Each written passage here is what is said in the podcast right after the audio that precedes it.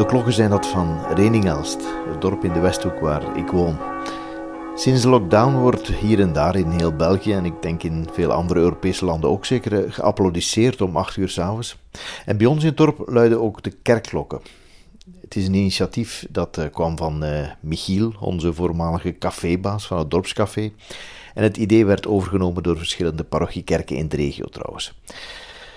Een van de eerste dagen dat de klokken luiden ben ik even naar buiten gegaan in de tuin. Het was nog voor de verandering van winteruur naar zomeruur. Het was dus al zo goed als donker en ook nog stiller, dus nog geen vogels. En ik heb even mijn eh, gsm genomen en een opname gemaakt. Ik woon op een dikke 200 meter van de kerk in een klein straatje met weinig buren. Toch hoorde ik plots bij een van de buren handgeklap. En terwijl ik naar de straatkant van de tuin liep om dat handjeklappen te kunnen opnemen, schrikte een koppel houtduiven op uit de boom. Die waren allicht al aan het slapen daar. Ik heb uit solidariteit ook even zelf meegeklapt met buren. En dan is er tenslotte ook nog de hond van een andere buur. Die vindt dat handjeklappen maar niks. Geniet van deze korte soundscape Reiningelst Lockdown 8 p.m.